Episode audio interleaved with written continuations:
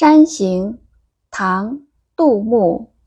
远上寒山石径斜，白云深处有人家。停车坐爱枫林晚，霜叶红于二月花。山行，唐·杜牧。远上寒山石径斜，白云深处有人家。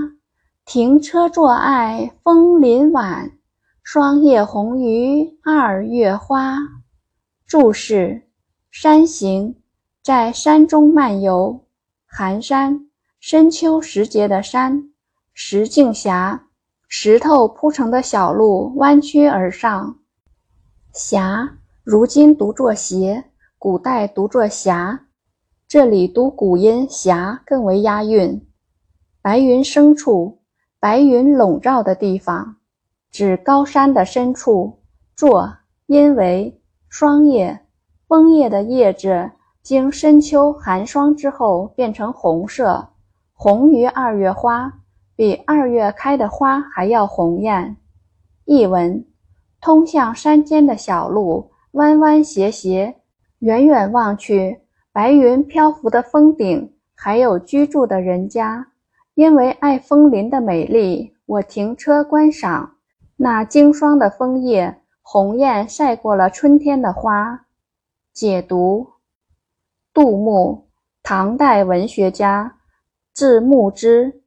其诗常于写景抒情，风格豪爽清丽，独树一帜，七绝尤佳，与当时的李商隐齐名，有“小李杜”之称，有樊川文集。这是一首描写山林秋色的七绝，表达了诗人的喜爱和赞美之情。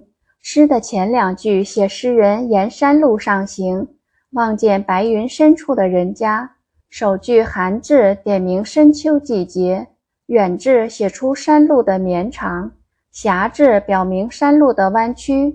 次句“生”字形象地表现了白云的飘升和缭绕，有人家。指出深山中隐约的房屋，意境十分优美。后两句写诗人停车观赏路旁的枫树林。第三句“晚”字点明时间已是傍晚，更增添了几分诗意。末句“霜叶红于二月花”是诗人发出的赞美之语，表明经霜打过的枫叶会更红、更绚烂，隐含浓郁的哲理意味。整首诗咏物言志，体现了诗人对人生的领悟。